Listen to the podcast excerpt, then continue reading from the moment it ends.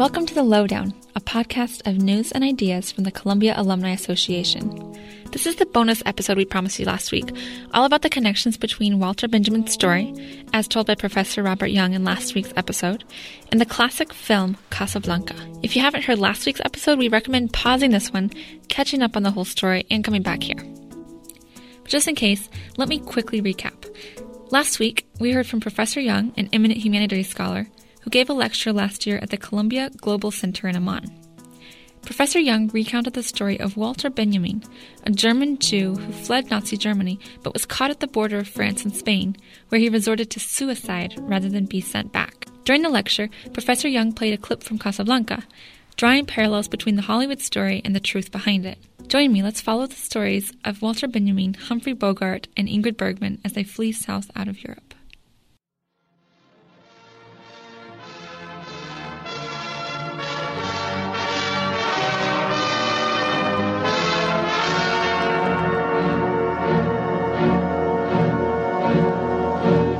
With the coming of the Second World War, many eyes in imprisoned Europe turned hopefully, or desperately, toward the freedom of the Americas. Lisbon became the great embarkation point, but not everybody could get to Lisbon directly, and so a tortuous, roundabout refugee trail sprang up. Paris to Marseille.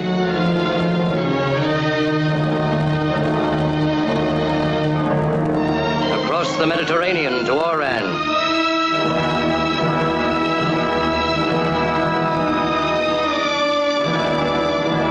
Then by train or auto or foot across the rim of Africa to Casablanca in French Morocco. Here, the fortunate ones, through money or influence or luck, might obtain exit visas and scurry to Lisbon, and from Lisbon to the New World. But the others wait in Casablanca and wait and wait.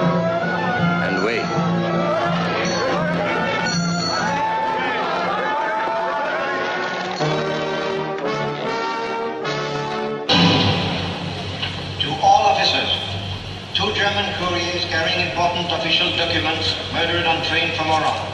Murderer and possible accomplices headed for Casablanca. Round up all suspicious characters and search them for stolen documents. Important.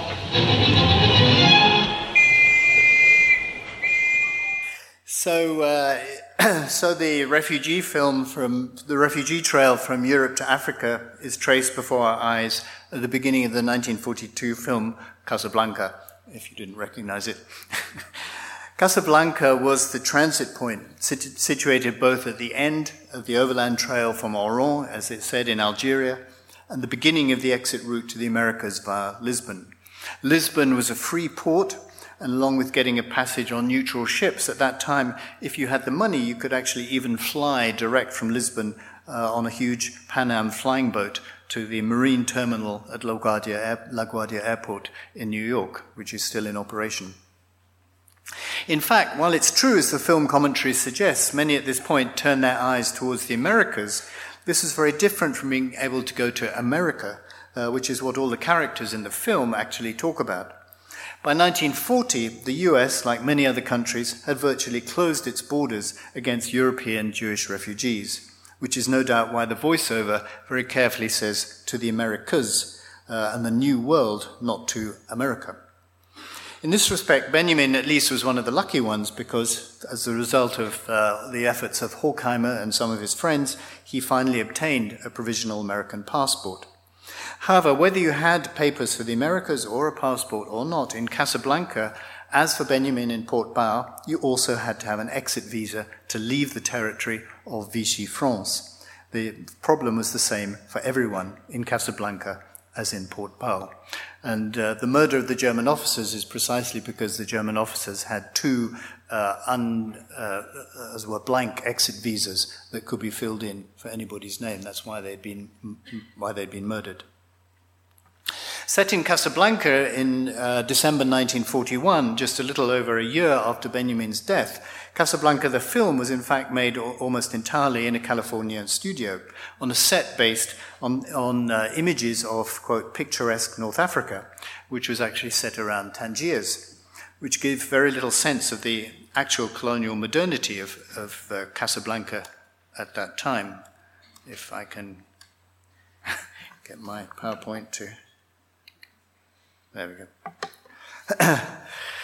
The result is that if you visit the Maghreb today, people will often assure you that the film was in fact filmed in Tangiers, another city of waiting and time passing from which thousands of would-be migrants burn their papers and then hazard the passage across the Straits of Gibraltar to Europe. This is an image from the photographer Ito Barada's The Straits Project, which is about people waiting in Tangiers and Casablanca to try the crossing to get into Spain across the water. Casablanca was one of the first films to go into production after the USA had entered the war, and it was actually released early to coincide with Operation Torch, which was the Allied invasion of the Maghreb in November 1942. The original play on which it was based was called Everyone Comes to Rick's, which was based on the author's experience of a trip to Europe in 1938 when he went to Vienna just after the Anschluss to help fleeing Jewish relatives get money out of Austria, and was shocked by what he saw was happening. Directed by the Hungarian Michael Curtiz, it's striking that of the 75 actors and actresses who had bit parts and larger roles in the film, almost all were European immigrants of one kind or another. Refugees or not, and actors or not in Hollywood, as enemy aliens, many of the actors, after the end of the day's filming at 6 p.m., had to get home by 8 p.m. for the U.S. curfew in California for enemy aliens. Almost all of the cast playing refugees really were, in fact, refugees who'd often been celebrated actors and actresses in their own countries in Europe before coming over to the US. And very many of those, such as Wolfgang Silzer, who we saw just now being shot beneath the gaze of Marshal Pétain in the refugee roundup. Kurt Bois, if you remember the film The Pickpocket, who warns of the scum of the earth coming to Casablanca while he pickpockets people's wallets, or Ilka Gruning and Ludwig Stossel, the couple who are seen practicing their English ready for their migration in Rick's Cafe in a dialogue that goes, "Sweetness heart, what watch? 10 watch, such much?" All of these actors were in fact Jewish refugees from Europe, and the actor refugees helped to give the film its poignant atmosphere, which could never be recreated in spite of many attempts to do so. The success of the film, in fact, comes from the intimate involvement of the actors in its fantastic restaging of the real. The layering of one over the other becomes so difficult to disentangle that it's hard not to begin to think of an alternative version of the film Casablanca with a slightly different cast of European actors, this time featuring perhaps Walter Benjamin arriving in the city rather than the Czech resistance leader Victor Laszlo, who is played by the Austro-Hungarian Paul Henreid, together with his wife Ilsa, the Swedish Ingrid Bergman, instantly seeking out Ugarte, Peter Lorre, born Laszlo Lowenstein in Austria-Hungary, in a first attempt to arrange their exit visas. Though rather than arriving confidently in a stylish white linen suit with his beautiful wife in tow, as Victor Laszlo does, Benjamin himself seems closer in spirit to perhaps the only American in the film, the chain-smoking, maudlin and bitter Rick Blaine, that is, Humphrey Bogart, who's been abandoned by Ingrid Bergman at the moment when they're supposed to take the 5 p.m. train together out of Paris to Marseille the day before the Germans arrived. In matters of the heart, who can forget the haunting dedication of Benjamin's one-way street of 1928? This street is named Asya Lassis Street after her who, as an engineer, cut it through the author. As did Marcel Dalio, who played the croupier at the roulette table in Rick's Cafe in Casablanca, Benjamin left Paris on June the 14th, 1940, on one of the last trains carrying refugees south. Almost exactly the same train, in fact, in which Humphrey Bogart and Ingrid Bergman were supposed to be leaving Paris together. Perhaps Benjamin and Bogart even met up and sat together exchanging reminiscences about their similar unfortunate experiences with women. However, instead of going straight to Marseille with Bogart, Benjamin himself actually got off the train at Lourdes, where he stayed for a couple of months, waiting for his American passport. So he didn't get to Marseille until mid-August, by which time it was too late. Doubtless, in fact, he could have gone on to Casablanca if he'd gone down at the time that Bogart did in June 1940. But in real life, rather than the film, by the time he got there, after the June 22nd Franco-German armistice, the port was closed.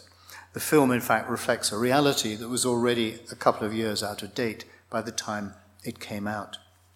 By the time Benjamin got to Marseille, very few ships were leaving French ports, and so he had to go on the overland route. Those who did manage to make that journey earlier or later to Casablanca found themselves in exactly the same terrain as contemporary asylum seekers who moved north from West Africa or northeast and southern Africa or Asia, making their way to the Canary island of Fuerteventura across 200 kilometers of dangerous seas west from the Moroccan coast, bizarrely leaving the African continent for a tiny island in the middle of the ocean to get into Europe, or to Ceuta, Spain's colony, one of the remnants of Spanish Morocco on the North African coast.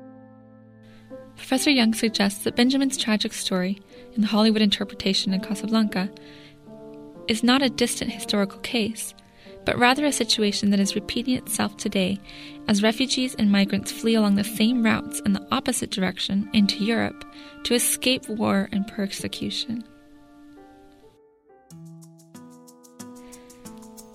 Thank you for listening to The Lowdown. To hear more inspiring alumni stories, head on over to thelowdown.alumni.columbia.edu. This episode was produced by Shanna Crumley and the Columbia Alumni Association.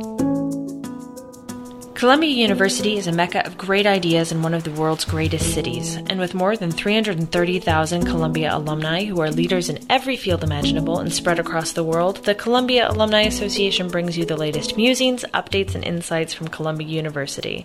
Learn more about the Columbia Alumni Association at alumni.columbia.edu. And to get even more news and ideas from Columbia, check out thelowdown.alumni.columbia.edu.